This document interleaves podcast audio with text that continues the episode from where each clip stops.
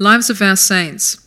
On the 25th of November, our church celebrates the feast of St. Catherine the Great.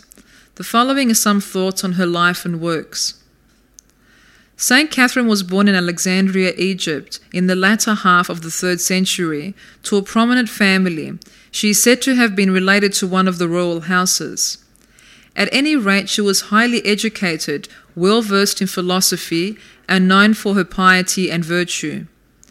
At this time, the governor of Egypt was Maximinian, who later became emperor of Rome.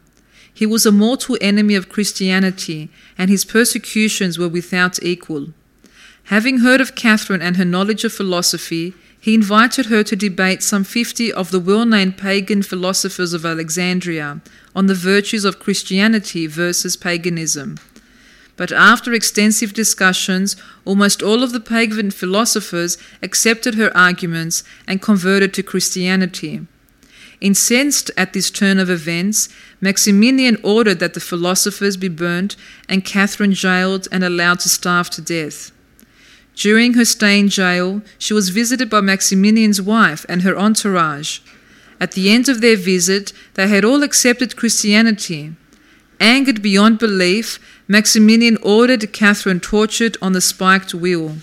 However, as soon as she approached and touched the wheel in order to be tied to it, it exploded and disintegrated to small pieces, hence the name Catherine wheel.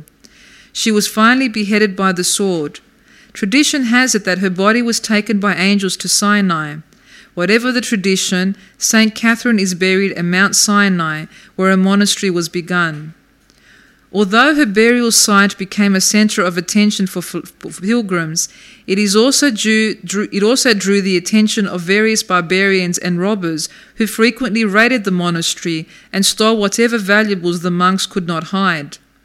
Emperor Justinian the Magnificent finally built a fortified monastery atop a rock which was accessible only by an elevator basket operated by those inside. Thus the raid stopped. During the 7th century, Muhammad the Prophet was so endeared with the saint that he personally assured the security of the monastery with a letter addressed to the monks and signed by him for all to see. It still exists in the secure file, files of the monastery. The monastery itself is considered as one of the outstanding centers of monastic life for the Orthodox Church. Its Byzantine art treasures and other creations donated over the centuries comprise one of the rare inheritances of the civilized world.